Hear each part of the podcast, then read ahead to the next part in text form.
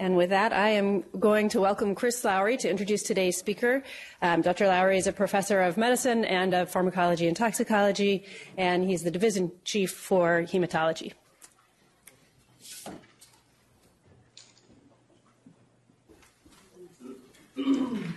Thank you, Kelly. Um, I feel extremely fortunate today to be able to introduce to you one of my all-time favorite colleagues, Dr. Deborah Ornstein. And she has so many accomplishments, I had to write them down so I don't forget anything. So uh, Deb began her education at Wheaton College, where she major, majored in chemistry. She then went on to the University of Chicago and got her master's degree in biochemistry. And then a few years later, she began her medical education at Dartmouth Medical School, as it was called back then. Um, during her time at Dartmouth, she was very productive. Uh, she received a U.S. Air Force scholarship, and uh, she began her research career here into um, coagulation. At least I think that's right. And uh, she published her first paper in that area with Dr. Leo Zacharski, who's still on our faculty. And I'd like to just uh, take a brief second to uh, give a shout out to Leo. He couldn't be here today because he recently had surgery, but he's watching on the web because he said he didn't want to miss this. So, uh, hello to Leo. um, so, after finishing medical school, Deb went and uh, performed her internal medicine residency at UC Davis and Travis Air Force Base to fulfill her service obligation. But then she returned to Dartmouth in 1994, where she performed her HEMONC fellowship and um, that was a four year fellowship because she won the prestigious Tiffany Blake Fellowship and was able to stay on for an extra year as a junior faculty member to perform research. But then the Air Force called her back again. And uh, from 1988 to 2002, she was appointed as an assistant professor at the Uniform Services Health Science uh, University in Bethesda and did her medical service at Wilford Hall Medical Center and Lackland Air Force Base in San Antonio. While she was there, she served as the medical director of the bone marrow transplant program and as the medical director of the special hematology and coagulation lab. So after finally leaving the Air Force in uh, 2002, she joined the faculty of the University of Vermont, where she rose to the level of associate professor and was the medical director there of thrombosis and their thrombosis and hemostasis program. But then she decided she needed a little more training and uh, she went to Yale for a hematopathology fellowship and then stayed on for one year as part of their faculty. And then finally realizing her ultimate destiny, destiny, like a character in Star Wars, she finally came back to DHMC in uh, 2008. She's currently associate professor in pathology and medicine. She's the medical director of the Comprehensive Hemophilia and Thrombosis Center and the medical director of the coagulation lab and the flow cytometry lab. And on any given day, you might see Deb in the hematology clinic seeing patients with coagulation disorders, around the hospital doing consult, consults, or uh, sitting behind her microscope over in pathology, reading complicated bone marrow and lymph node biopsies. Since she's been here, uh, Deb um, has mentored 14 HEMONC fellows and pathology residents, and many of them have gone on to successful uh, academic careers. She's had over 20 grants to support her research. She's had over 80 publications, uh, including uh, primary research and reviews and books chapters. She has held uh, positions locally and nationally and now regionally uh, on committees and uh, She's also um, received several teaching awards, including uh, Teaching Excellent Awards from the Yale Department of Pathology, our own fellowship program here in Hematology Oncology, which she's won twice, the Department of Medicine Chairs Teaching Award, the Department of Pathology Resident Teaching Award, and the Geisel School of Medicine Faulkner Teaching Award in Pathology. So a hugely ac- uh, accomplished speaker today, and Deb will tell us about 2,000 years of hemophilia, from biblical code to genetic code.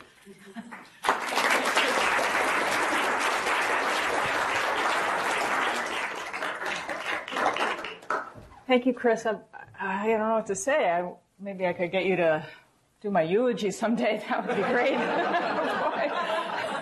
but I've been at Dartmouth now 10 years. I have to sit back here 10 years. It's the longest I've been able to hold a job. And uh, I'm really kind of, kind of, kind of getting settled here. Uh, okay, yeah, I'd like to um, tell you that I have no relevant uh, disclosures. I am going to discuss some investigational work, but nothing uh, off-label and, and uh, nothing uh, shady.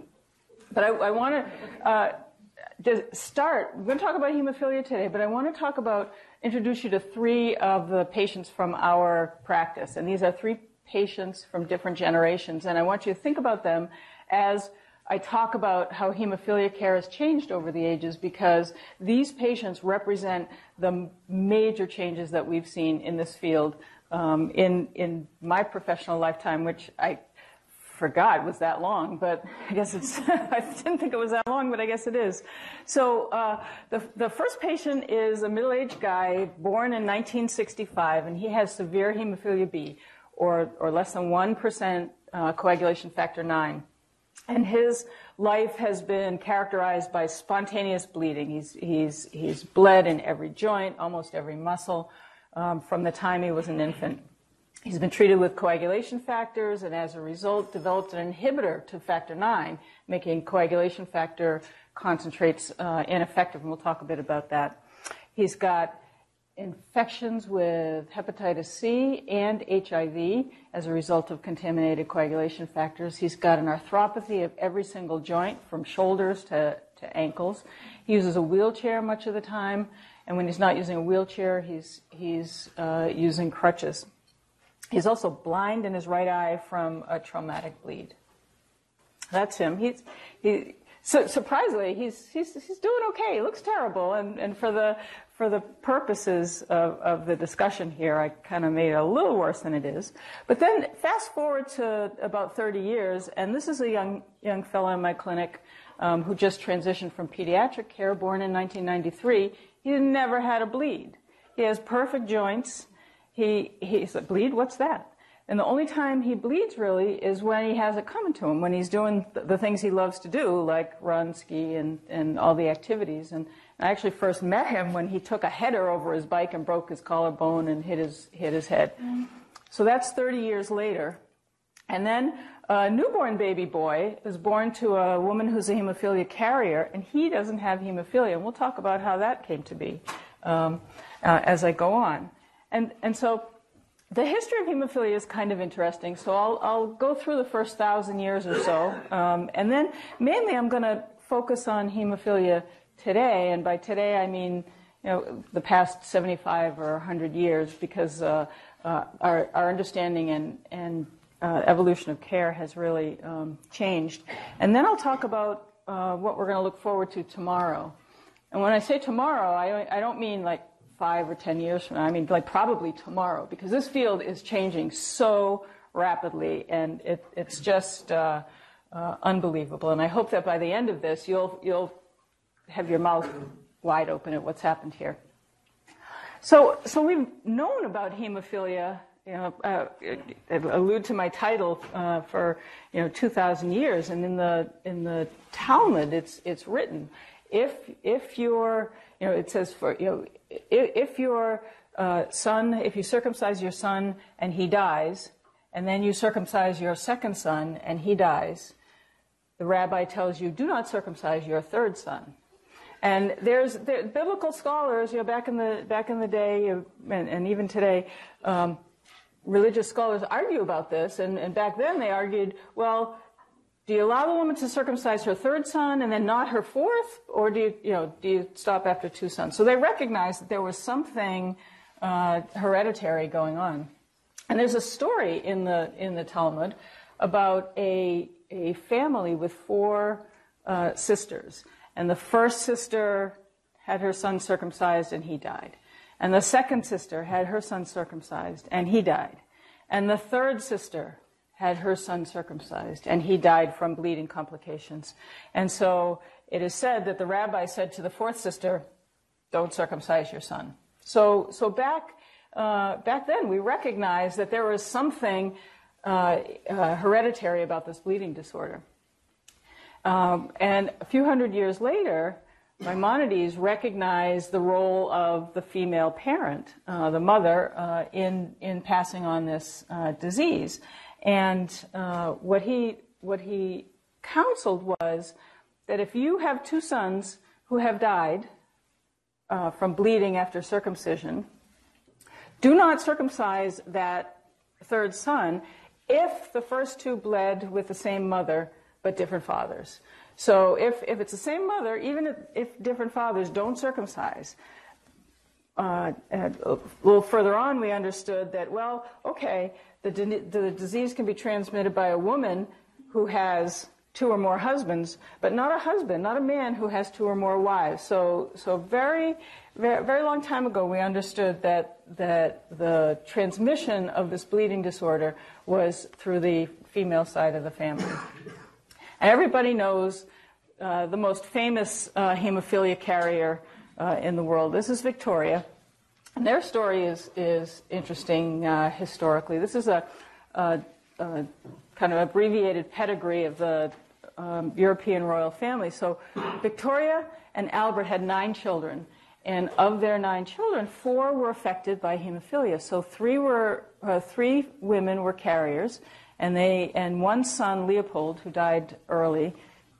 See this? Um, who, he died uh, in his 30s. Uh, was was an affected male, and these uh, daughters spread hemophilia throughout the Euro- the royal families of Europe.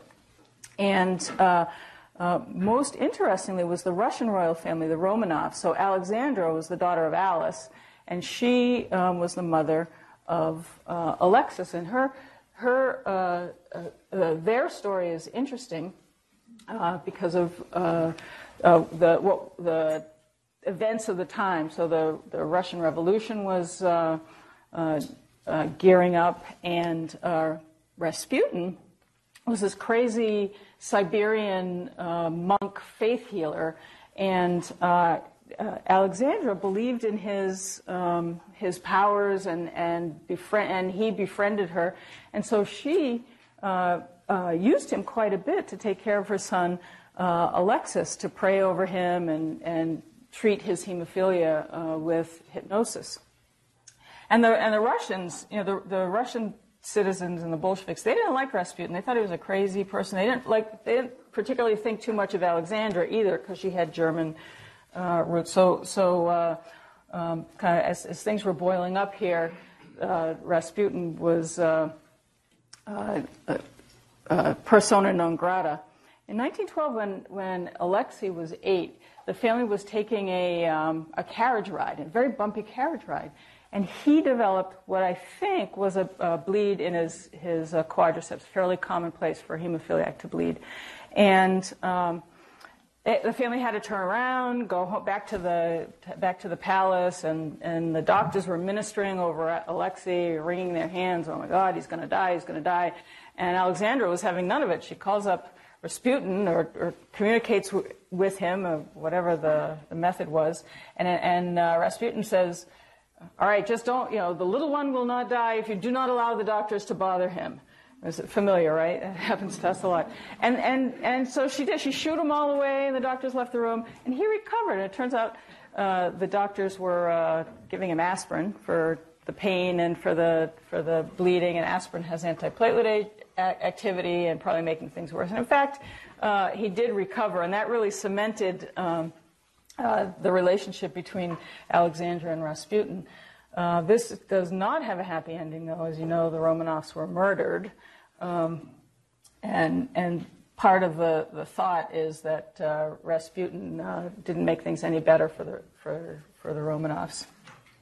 All right, so, so the, first, um, the first account of hemophilia in uh, North America, in the U.S., was an obituary of Isaac Zoll, and he died at age 19. And excerpted from his, his obituary, a slight cut on one of his feet from an axe, and, and uh, you know the, there was no uh, uh, stopping the bleeding until he died.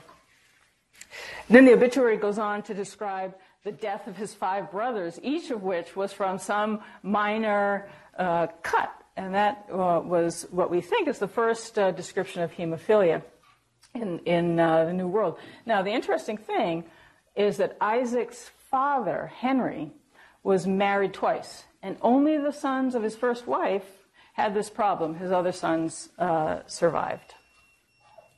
So in New England, uh, uh, there's a fellow named John Hay who published a, the first pedigree of uh, hemophilia, well, what we know to be hemophilia, in the New England Journal of Medicine. He called it a, a hemorrhagic, a remarkable hemorrhagic disposition. And he n- noted that the children of, bleeder, of the bleeders are uh, never subject to this disposition, but their grandsons by their daughters are. So again, the, uh, recognizing the, the inheritance pattern.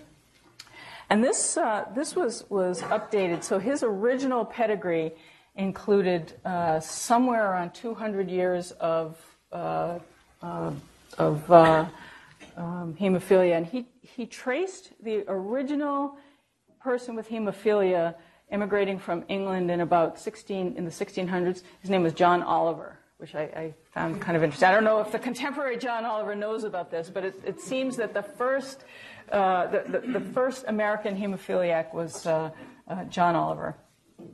Um, and then it, it, finally, in, in New Hampshire, we have a fairly long history. I mean, we were one of the original colonies, right? So, so um, John Otto described a, um, uh, family. He, he described the Smith Shepherd family from, from Plymouth. And this woman named uh, Susanna Smith married Captain John Smith, uh, John, John Shepherd. And, and they had uh, seven sons, some of whom were bleeders and, and others of whom uh, weren't. And he noticed that um, the, the females were exempt from the disorder, but they were capable of passing it on to their sons. And um, uh, it, as far as I know, the, the, this line dies out. I don't think that we have any of these patients in our, our uh, practice presently. Um, but she's buried in Holderness, which is not too far from here, and there are a couple of, couple of small graves uh, nearby her that are hypothesized to be uh, of uh, babies with hemophilia who, who didn't make it. So, so from you know time time 200 up till about the 1800s, we understood that there was a, a hereditary bleeding disorder seems to be passed through the female uh, side of the family to the males, um, and uh, uh, that's about all we, we understood about it. So that I, I kind of want to diverge a little bit, and I, you know I hate to do it to you, but you gotta. See, that response is why I have a job. That's why I've been, why I've been able to, to, to hang out for 10 years here and, and, and do this. But you really, you, you're, you're, you're going to want to understand how coagulation works because this has a payoff at the end when you understand the, the, the advances that have been made recently. So this is, I, I promise, the simplest coagulation lecture you'll ever get. So, so you have to remember what happens uh, when you cut yourself. The first thing that happened, or one of the first things that happened, is von Willebrand factor, these little uh, green balls, bind the platelets and bring them to the site of the injury. And von Willebrand factor and platelets plug the leak. And that's your first line against exsanguination. That's what keeps you from bleeding to death. But that's a very weak little clot, right? So the blood's rushing by, and if you just had the platelets there and the blood rushing by, it would just rush, wash it right away. So what you need is some kind of bandage on top of this platelet plug to, to keep it sturdy. And what we have is, is fibrin, and that's where your coagulation cascade comes in. And this is a simplified form. What you have to know for the purposes of today is that, that factor 9 activates factor 10 to form 10A, which forms thrombin. And thrombin is factor 2A. Thrombin is what makes fibrinogen. Thrombin is the key. If you have, if you have high amounts of thrombin, you will convert high amounts of fibrinogen to fibrin and make a good clot, and it will look like this. Basically, it's a biological band aid that sits over that platelet plug until that wound is healed. Now, uh, factor 9 and factor 10 uh, are in proximity, but what factor 8 does is it brings them together. It brings 9 and 10 together so that uh, uh, 9 can activate 10 and activate thrombin to convert fibr- fibrinogen to fibrin. Right? It's simple. If people realize how simple it was, everybody would want to do this. All right? Not to mention how fun it is. And that's, that's all it is. So that's all it is. You're, you need your fibrin to make a strong clot so you don't bleed to death. All right. So with that, that's all you have to know to understand hemophilia. So I'm going to. It doesn't want to let me go. It's just so interesting. Okay. So let's let's talk about the heredity. I mean, I think everybody here picked up pretty quickly that this is an X-linked recessive uh, disorder. So men are affected uh, because they have the one X chromosome, and they can pass this on to their daughters, who are then carriers. So, so in this pedigree here, the affected male is, uh, has passed this on to his daughters, and his daughters are obligate carriers. They have no choice but to be a hemophilia carrier because they get the, their second X chromosome from papa. The males are unaffected, so men can't pass it to their sons. And, and the carriers are most often asymptomatic. You know, the, the, they have half the factor 8 or factor 9, most often asymptomatic, but they can bleed. And we have a handful of patients in our practice who are hemophilia carriers, women who bleed. They have low, lowish levels of coagulation factor and they bleed. On the other hand, here's the, here's the female carrier, and she passes one X chromosome on to her daughter, so she can ha- have a carrier, a daughter who's a carrier, or a daughter who's not. And similarly, a son who's got the disease or a son who's not. So that's, that's the X-linked recessive nature of hemophilia. There are two uh, major types of hemophilia that I'm going to talk about today: hemophilia A and B. And we're going to. This is congenital hemophilia. There are acquired uh, acquired versions, but we're going to talk about uh, congenital. Most is hemophilia A or factor 8 deficiency. Uh, hemophilia B is, is factor 9 deficiency. Worldwide, uh, the best estimates that we have are about 200,000 uh, affected uh, patients, and in the U.S., about 17,000. At our center, we, t- we uh, take care, or we've documented in the last uh, year or so, that we take care of about 124 patients, probably a little more uh, than, than that, um, based on patients who are fugitives from their annual follow up. But these are, these are people we managed to capture. Um, and about, uh, you know, up to about a half of people uh, develop hemophilia from new mutations. So, so, so some, very often you can find the nice family pedigree like I've described, but, uh, uh, you know, it's not uncommon to find new, new mutations. So a patient is born with hemophilia, little baby boy starts to bleed. Where did this come from in my family? And, and new, brand new mutation. And the mutations are, are of many different types big deletions, small point mutations, missense, nonsense, any, any type of mutations. These are the, the, this is the hemophilia severity scale. About half of hemophilia A is severe. Uh, and what that means, severe hemophilia is, is less than 1% factor, uh, coagulation factor. So, you know, in, in our, our reference interval for coagulation factors, there's a big population variation. So 50% to 150% is generally considered normal. Anything greater than 50% is, is normal hemostasis. Um, so severe hemophilia, undetectable factor 8 or 9. And these, these boys are typically diagnosed in infancy because they will bleed spontaneously. You know, they, the Brownian motion of an infant will, you know, you look up over in the crib and, and the baby boy is, is bruised. Um, and and the uh, older boys will just spontaneously bleed in their joints, just sitting there minding their own business, and down all of a sudden there's a, a, a bleed in the joint. So, so severe hemophilia, uh, undetectable factor, uh, spontaneous bleeding. And doesn't take much uh, coagulation factor to alter the phenotype. So moderate hemophilia is up to about 5% of normal.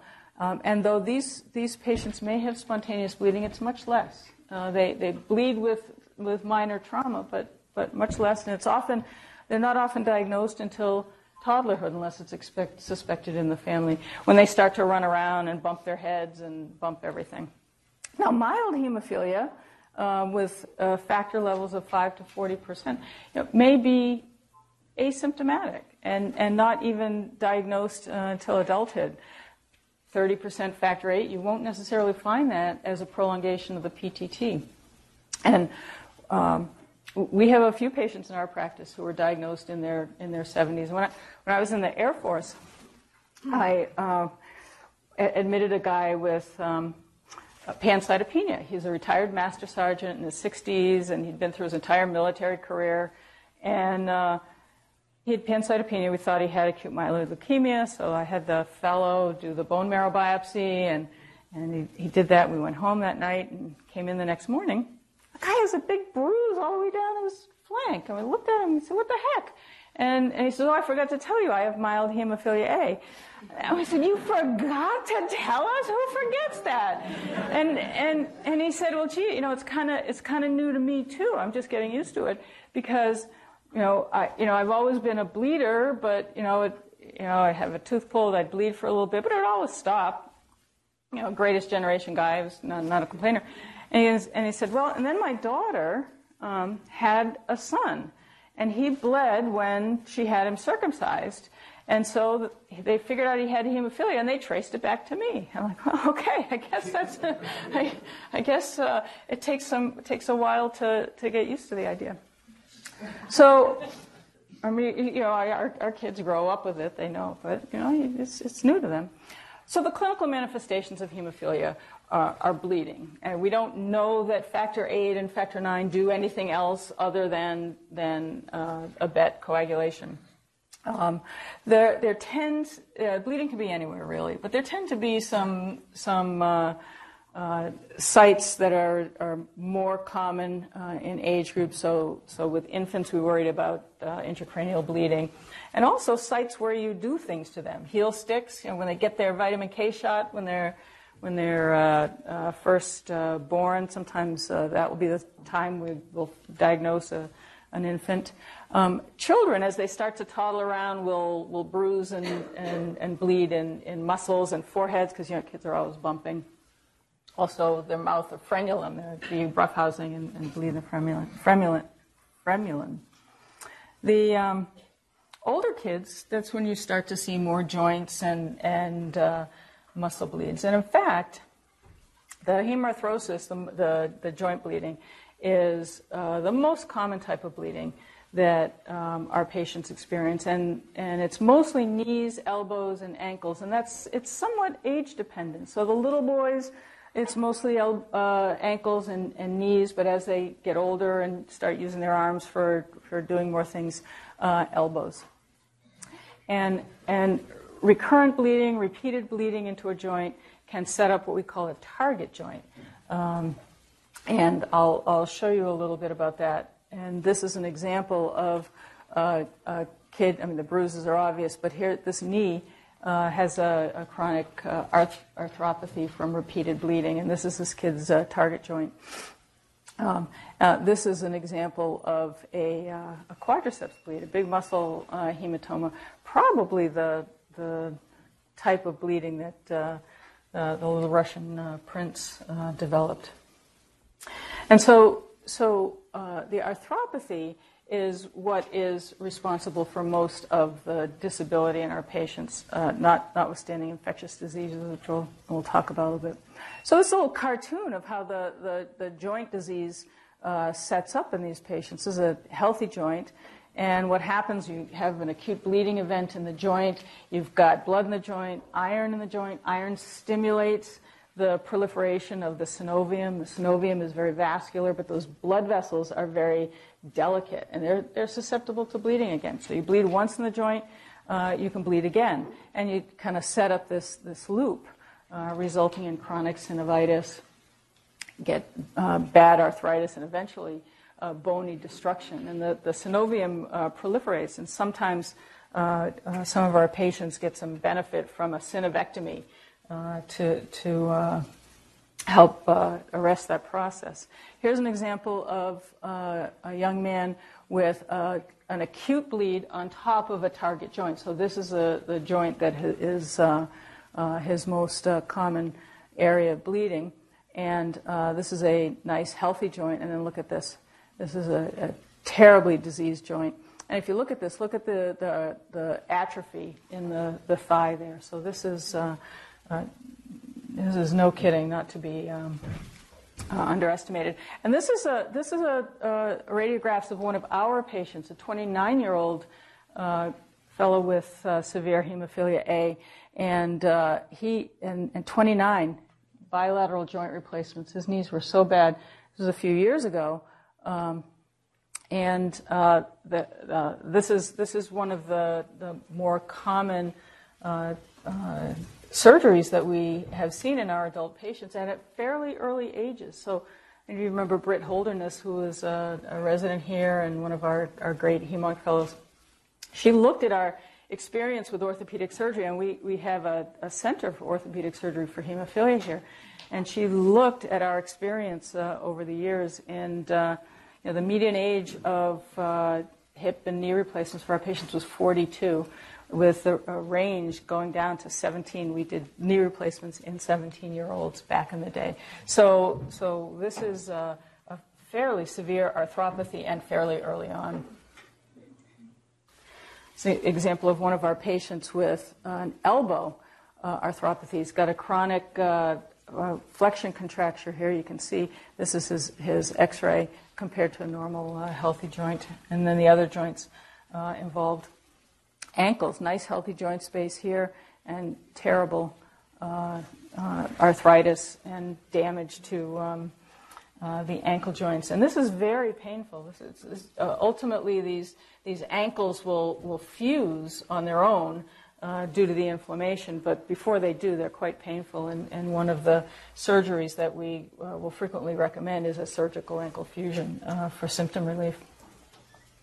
The um, the, the bleeding is not limited to the joints, and uh, this is a, these are some, some radiographs from patients we've had over the years. This was a, a CT scan of a uh, uh, fellow with uh, mild hemophilia A, about 20% factor VIII at baseline, and he, um, he's from New Jersey, and he has a gentleman's farm up here in, in uh, Randolph, and, and he uh, was working on, on the ladder, developed abdominal pain, goes to the local hospital. They get a, a CT scan. They said, Oh my God, you got lymphoma. And they're about ready to biopsy it. And he goes, Oh, by the way, I have hemophilia. And they shipped him here. And, and sure enough, uh, we didn't know him, uh, but uh, uh we did end up biopsying this, but it turned out to be, to be blood. And three months later, uh, with uh, treatment of with coagulation factor concentrates, it's uh, resolved. So that that could have been cancer, and it's not. Uh, and then the other the other location to watch out for is the psoas muscle. So this is a big psoas muscle bleed, and these can happen spontaneously and, and mimic for all the world acute appendicitis. You know, there's a, a guy comes in with, with right lower quadrant pain, he's flexed like this. Um, uh, in the old days, before we, we scanned everybody, a bunch of hemophilia patients would get uh, exploratory laparotomies for, for uh, presumed appendicitis. All right, so that's, that's the type of, of, of, bleeding we're talking about. So let's, let's talk a little bit about the, the treatment through the ages. And uh, really, uh, there, there wasn't much to do uh, until just recently. So uh, from the, the late 1800s, the early 1900s, you could have your family member give you some, some blood, hold up the, the arm and give you some blood. The um, life expectancy at that time was very young. In, in, in the turn of the 20th century, the Surgeon General's cat- catalog of, of uh, treatments for hemophilia uh, included a bunch of crazy things, although gelatin, that might actually work on, on a wound, I suppose. But these were, this was what was on offer uh, then. Uh, snake venom. So does anybody know what this is here? This is a Russell's viper. And uh, snake venom actually has uh, a, a, procoagulant. It's called Stypven. It activates factor 10. And so it really does activate coagulation. Problem is, it's hard to titrate. And, and so most people given this die. Right? Give, so this, this was not a very good uh, that was truly snake oil, so that was not very good. and then, and then uh, in the 50s and early 60s, uh, plasma. We discovered that plasma was able to correct the, the coagulation uh, uh, deficit, but huge volumes were needed just to, just to um, uh, correct the, the coagulation factor levels a little bit. But a big breakthrough in 1965 was the discovery of cryoprecipitate. So this was the, the fraction of plasma that was left over after you thawed. And the little dust on the bottom was very rich in factor VIII. And what, what this meant was that you could pool cryoprecipitate from a number of different donors and come up with a reasonable dose at a small enough volume that uh, you could infuse this into a patient and stop, uh, give them enough factor VIII to stop bleeding. And this allowed uh, uh, blood banks to produce it and store it and have it available for emergencies. Bleeding, come in and, and, um, and uh, uh, infuse it. in the 1970s, even further, um, freeze dried coagulation factor concentrates were developed. So many donors isolate the factor VIII, isolate the factor IX, freeze dry it, put it in a little vial here. And this really revolutionized hemophilia care because now you had a little vial of factor VIII. This is a dose that would, would stop your bleeding. You can give this to yourself at home, which meant that you start bleeding and you can be taught to self-inject and you can, you can stop bleeding at home without you know, driving many miles to get to an emergency room and waiting. And, and, and, and so, so this meant that acute bleeds could be treated uh, right away. And these were heady times for, for hemophilia care. In 1975, the, um, the United States Congress funded the, the National Hemophilia Treatment Center program, which allowed for um, uh, multidisciplinary care in these specialized centers and uh, included not only the hematology uh, group, but ancillary uh, uh, services to help uh, take care of uh, patients with and, and, complications. Initially, in 1975, there were 26 federally funded centers, and Dartmouth was one of them. And now there are about 130.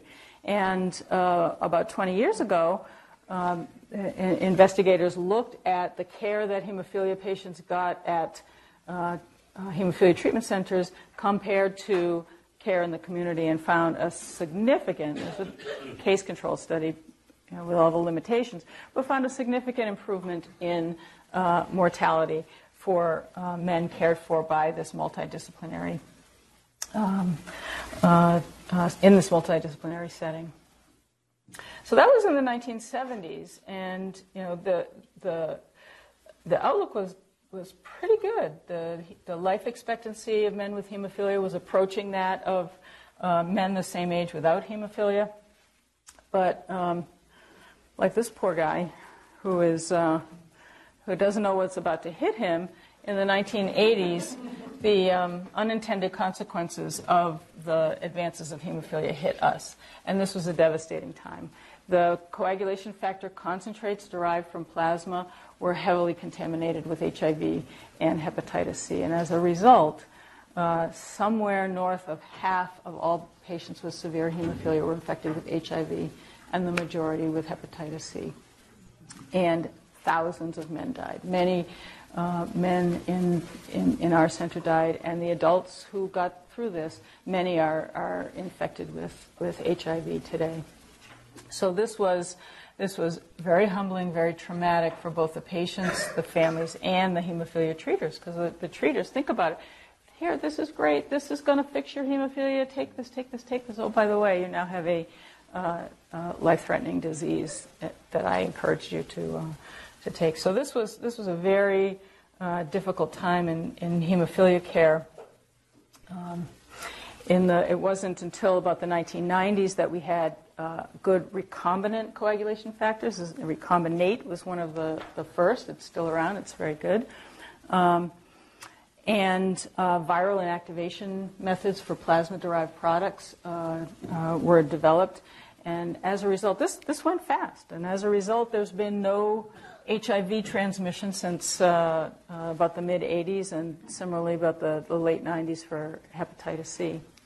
And so we're back on, on, on track. We've lost a lot of people, and a lot of people are um, uh, infected with, with viruses. But we're, we're kind of back on track here.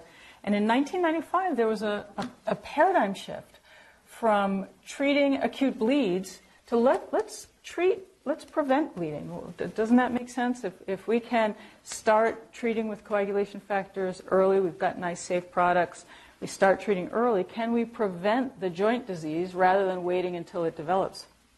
And um, and, and there, there were randomized trials. They're small because the population is small, but, but showed that this was effective, in, uh, especially in, in kids. And, and now, in, in 2018, prophylaxis is recommended, and this is a metric that we get, uh, we, we, get graded on at our Federal Hemophilia Center. What proportion of our kids uh, are on prophylaxis? And so, so three times a week, um, infusing coagulation factor contra- concentrates through uh, an IV. You know, early on, when the kids are babies, they get Mediports. Their moms are taught to access the Mediports and infuse them three times a week. And what this does for, for factor eight, it keeps the level of factor eight um, just above that 1% threshold. And that's, um, that's uh, the, the target. Because if you can turn a severe hemophilia patient into a moderate hemophilia patient, you, you've uh, reduced the, the spontaneous bleeding uh, into the joint quite a bit. Um, and this is a, so, so as the kids get older, they don't need their Mediports anymore, and, and uh, we teach them to self infuse. This is not one of our patients, but this is from the World Hemophilia site. And uh, they self infuse, they have the paraphernalia, and they do this at home, or their mothers do it. Um, it's expensive, there's no question. And this is not a, this is not a cheap uh, uh therapy, so that's, that's a downfall. There, there are some remaining questions about this, like when do you, when do you stop? Do you ever stop? Uh, I don't think so. And what happens if you stop and you, you start to bleed in the joints? So, so is, is 1%, is that enough? I, I think it's probably not. It's probably not. Uh, uh, it's effective, but, but it's uh, probably too low to live a normal life. And the question is, what, what's the effect of prophylaxis in adults? So what about if you have uh, a joint disease already established. And I'll show you an example. Uh, you know, because a lot of us think, well, it's already it's already there. You've got joint disease. How are we going to help by by um, preventing uh, uh, more bleeds? Well, it turns out that this is the SPINART study. This was a randomized trial in adults with with severe hemophilia A, uh, given uh, recombinant factor VIII three times a week um, and looking at the total number of bleeds after a year and some secondary uh, endpoints.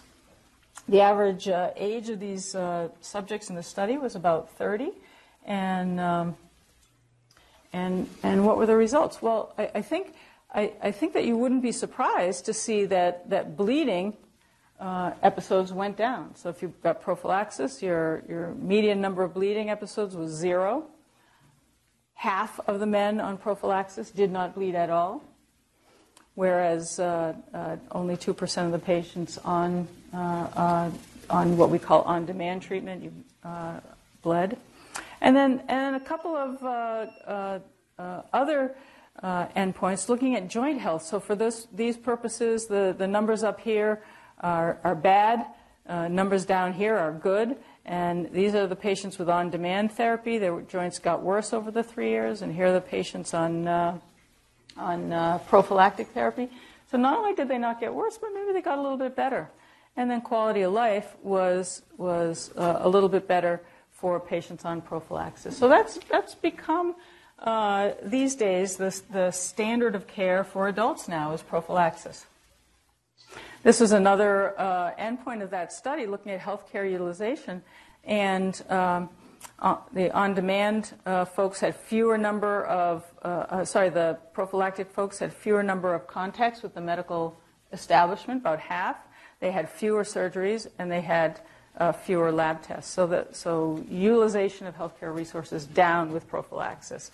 Whether this is cost effective or not, we, we don't really 100% know. So, so the, the, you know, up until about the turn of, of uh, this century, you know, the improvements in hemophilia care have been characterized by refinements in the, the recombinant factors. They're easier to give, smaller volumes, uh, et cetera. Um, and we're, you know, I cannot overstate uh, the importance of improvements in HIV care for our infected patients. Um, And, and prophylaxis is becoming more acceptable. So, so is, these various lines here are, are prophylactics by age. These are the kids. Uh, and you can see in 1999, about half. 2010, about uh, 60, 70% of kids. And, and now uh, it's the majority of kids on prophylaxis. The old guys uh, have been a little slower to come to the, to the prophylaxis. Onto the onto the prophylaxis train, and and uh, there are a lot of reasons for that. You have to stick yourself three times a week. Does anybody in this room have trouble getting somebody to take a pill once a day? No, right? So imagine, yeah, and our old guys don't like to do that. Um, um, so one of the one one of the um, advances that uh, helps a little bit with this um, uh, with the uh, three times a week is a development of extended half-life factor concentrates. So the half-life of factor nine is about a day, and in order to keep a, a, a trough level of above one percent, that's a twice a week infusion. Well, what if you could make that half-life longer? What if you could infuse only once a week or once every two weeks? Would that make it more uh, palatable do, to do? For sure. And, and in fact, um, we have products on the market now in which factor IX is fused to another molecule, and these are uh, examples. Uh, there are three commercial products, all of which are, are, are available. And the, what, this, what these have done, to varying extents, is improve the half life from about 24 hours up to 100 hours. And that's been, it hasn't been a home run, but it's been uh, an advance for some of our patients with, with factor IX. So, so instead of infusing uh, two times a week, once a week to uh, once every couple of weeks. This has been a less uh, successful strategy for factor eight uh, for, for a number of different reasons. Uh, so, so generally, uh, in our practice, we don't have a lot of our patients on extended half-life factor eight products. Uh, they're awful expensive, and you don't really get too much out of it. But our extended half-life um, factor nine products are, are working pretty well. Yeah, right. So so, uh, as this uh, mouse is about to find out, um, this, uh, the, these uh, recombinant uh, coagulation factors uh, come at somewhat of a cost. And it turns out that if you have um, severe hemophilia A or B, and you're, you're, you do not make coagulation factor 8 or factor 9, if I give you factor 8 or 9 concentrates, what does your immune system do? It says, huh, what the heck? What, huh? And, and it recognizes the coagulation factor as foreign and ultimately makes an antibody against it. We call this an inhibitor. And uh, um, this, so if you have an inhibitor against 8 or 9, you have lost the ability to do this part of, of coagulation. And this is a disaster, as you might imagine. Why is it a disaster? Well, well, if you're factor 8 deficient uh, person, I give you factor VIII and you have an inhibitor, where does that factor VIII go? It gets sucked up by the antibody. It does not work anymore. And so, so I can't control your bleeding. Patients with inhibitors um, uh, have uh, difficulty uh, controlling acute bleeds. I can't guarantee that, that I can, can control bleeding during surgery, for example, or, or trauma. These patients bleed more, they have worse joints, inhibitor patient uh, medical expenditure are, expenditures are very high. And as you might expect, if we can't control the bleeding, life expectancy uh, goes down. Uh, what, what, what's our strategy for managing inhibitors? Well, we try to prevent them uh, if possible, and it turns out early prophylaxis. Uh, if you can prevent that first major bleed, so for example, a bleed in a knee is a very inflammatory thing, right? And the immune system gets ginned up, and you give uh, factor VIII um, the, there is, are some data that suggests that if you can prevent that first major bleed by starting prophylaxis early, that that that uh, prevents uh, inhibitor formation. And uh, uh what about using plasma-derived products? So this is going backwards, right? Backwards 30 years, and it turns out that that in randomized trials, if you start kids, we call them pups, previously untreated patients, pups. If you treat pups and, and start their, their prophylaxis with plasma derived products, they will have fewer, uh, uh, less formation of inhibitors. And so that is our practice now. Um, uh, there, there, uh, what, if, what if we have a kid with inhibitor? Well, immune tolerance, giving high doses of factor. Our pediatric colleagues are very good when their kids develop uh, uh, inhibitors, doing immune tolerance, giving very high doses of, of coagulation factors uh, to, to try and uh, get rid of the, the inhibitor. But uh, uh, some patients uh, will have a recalcitrant inhibitor, and what do, you, what do we do? Well, we treat those patients uh, bleeding episodes with, with bypass agents, and, and if you just don't work, they're very inefficient and don't control bleeding as well. But what if you what if you could substitute something for factor VIII? I remember I told you how the, the job of factor VIII, this factor VIII on the phospholipid membrane, the job of factor VIII is to bring 9 and 10 together. It's a big bear hug, and this is what this is what it does. So factor VIII is like a matchmaker. It brings 9 and 10 together. It improves the, the steric relationship. Well, what if, what if there was something that could do that that was not factor VIII? Something like a bispecific antibody, right? So this is a bis- humanized bispecific antibody, and it brings factor 8 and 9 together. And these investigators from Japan in, in 2002, so keep that in mind, 2002, uh, wrote a paper on uh, this bispecific antibody. They called it ACE910. And in animal models, this took the place of factor VIII. And so they give the bispecific antibody, it turned on coagulation, and the mice stopped bleeding. So what happened? Five years later. Five years later, phase three tri- trials of this reagent, bispecific antibody, has a, has a name, emicizumab. And uh, in, in, patients with inhibitors, right? So this is, you don't even need factor eight, it, but patients with factor eight inhibitors, phase three trial, weekly dose by subcutaneous injection. So no three times a week, one subcutaneous injection once a week uh, in, in these patients with high titer inhibitors, and they looked at, at the rate of, of bleeding episodes. Um, four groups the, the weekly medication randomized two to one against no prophylaxis. Patients who already were on a prophylactic regimen with a bypass agent got the drug, as well as people, this is a Haven 2 study, as well as people who clamored to get into the Haven 1 study but, but, but we're too late. This study filled in about five minutes. This study filled in about two minutes, and people are just running to this. This um, started enrolling in November 2015, and the first data cutoff was a year later. So it enrolled, was done, and uh, reported in a year. And what happened? It's, it's, it's you know, nothing short of miraculous. So, so these are the main results. These lines all represent bleeding episodes. This is an annualized bleeding rate. These are the patients treated. Annualized bleeding rate here falls from uh, you know, an average of 28 bleeds a year down to five. And this and this was this was you know the the third group with the uh, treated. Two thirds of patients had zero zero bleeding episodes, zero bleeding episodes. This, I mean, this, this, was this was a miracle. These are these are the worst patients, the the patients who bleed the most with inhibitors. It's Two thirds, zero bleeding episodes. Uh, there are problems with this. Um, some minor annoying side effects. Major problem is thrombosis, right? So if you are, are constitutively activating the coagulation system and you've got a bleed and then you start to throw bypass agents on top of that, these people clotted.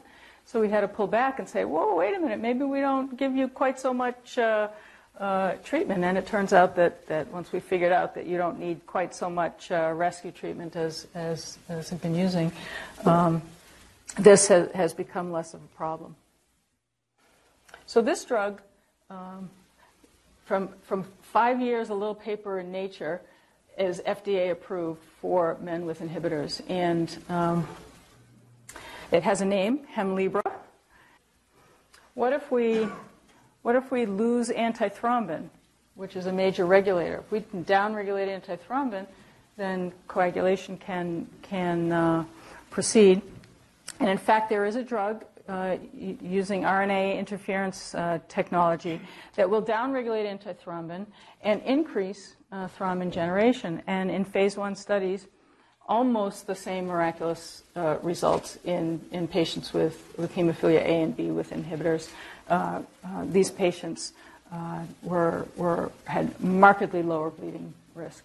Um, there's a phase three in progress. There's a little problem with thrombosis, same as with the uh, emicizumab, but again, adjusting, um, uh, adjusting the, uh, the, the doses of rescue medication is, is where um, we're going there. And I, I, I think that I will um, end by asking is there going to be a cure for hemophilia? And um, how, uh, uh, you know, how, how, how can we make that uh, a reality? Well, it turns out that gene therapy is a great uh, idea for hemophilia. Hemophilia is a monogenic disease. There's only one gene involved. If you can transfect a normal gene, then, then you can, can uh, essentially normalize the coagulation factor uh, production. And in fact, there are two gene therapy trials that uh, are mature, uh, both in hemophilia A and hemophilia B. And uh, these patients have been transfected with, um, with uh, recombinant factor 8 and 9 genes. And small studies so far, only 13 here and, and, and 10 in uh, hemophilia B. But every single one of these patients has had a, um, a stable uh, amount of uh, coagulation factor uh, expression from these, uh, from these vectors with no significant toxicity. Um, and, and these phase three trials are enrolling. So I think that in my lifetime, in my professional lifetime, we may very well see a, a cure for hemophilia. And, and the, I, let me just end on the little baby I talked about in, uh, in uh, uh, the beginning. So the little baby was born to a hemophilia carrier mom, and her grandpa is one of our patients. And he um, participated in a nationwide trial where, where uh, hemophilia genotyping was, was done. So every hemophilia patient was offered the opportunity to have, have genotyping, and he participated in that. We learned his mutation, and these are, these are stable through generations. And so we know his mutation, therefore we know what she carries, and she was able to uh, uh, do in vitro fertilization and pre-implantation screening so that she uh, does not have a boy with hemophilia. And um, you know, we can argue about the ethics of that, but this is a young woman who grew up seeing her father crippled, you know, with, with joint bleeds and, and no. So that's a that's an important point. So so some of the mutations. So for example, the uh, the, the mutation, the royal family mutation is a mutation in factor IX that gives us a truncated protein. There are, there are mutations, big deletions, that result in no, no protein. There are some in the milds that just uh, uh, result in kind of a, you know, a single amino acid substitution. So they re- they're all over the map.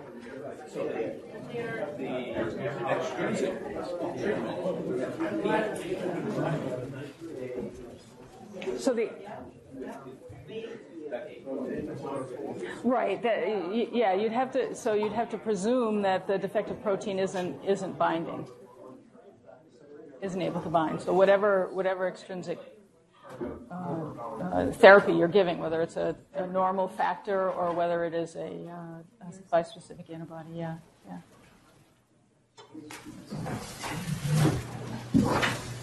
Okay, thank you.